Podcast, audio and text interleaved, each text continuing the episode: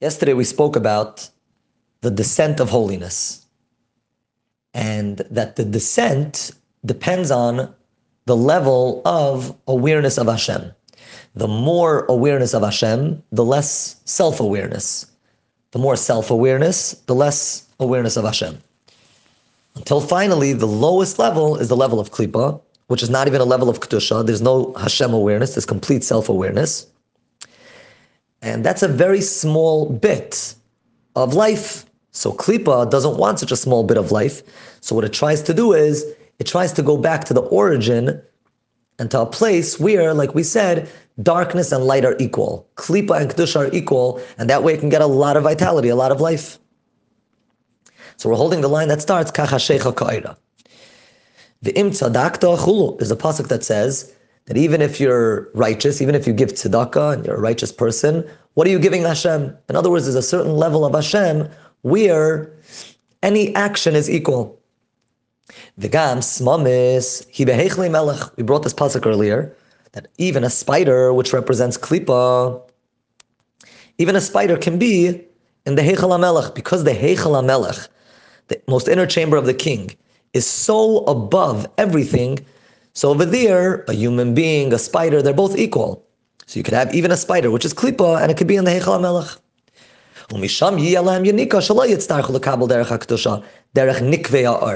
So then the klipa wants to go there because then it won't need to get this limited amount of life. Like we spoke about yesterday, the holes of the skin. Klipa is compared to hair and nails, which have very small level of vitality, very little life. And that's why you can cut it and there's no pain, as opposed to if you cut a limb of the body. So the limbs of the body are compared to Kedusha, where there's actual life. The hair and the nails are like outside of the body that also gets some life. So the klipa doesn't want to have such a limited amount of life.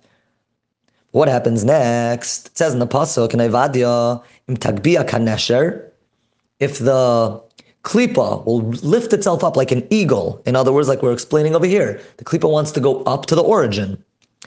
What's going to happen? Hashem says, I will lower it. It's going to lift itself up, but I'm going to push it back down. But the pasuk specifically uses the name Yud Ke Vav Ke. Yud Ke Vav Ke is responsible for pushing klipa away. How does that work? Ki avayu is, of course, Hashem's name, but it's also, it represents ishtal It represents where there is a law and order. And there's a complete ishtalshlus in the letters Yud Ke Vav Ke, they each represent something. Yud is a tzimtzum, Vav, uh, Hey is hispashtos, Vav is hamshacha, and Hey is hispashtos, which are all different levels of something descending in an organized way.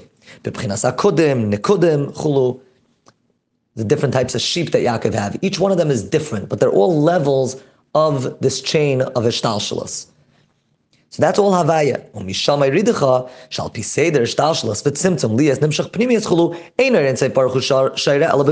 chulu. When there is this organized shtalshlas, so then every level gets what it needs to get, and klipa gets very little.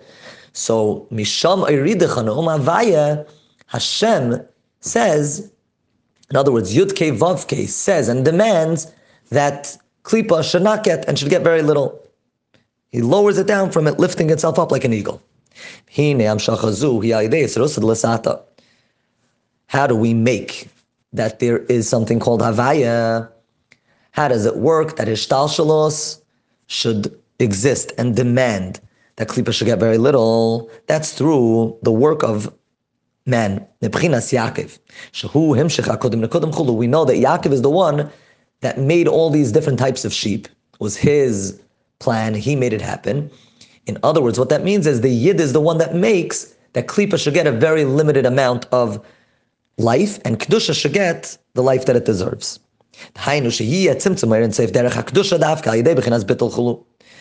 That's what the person does through his avodah.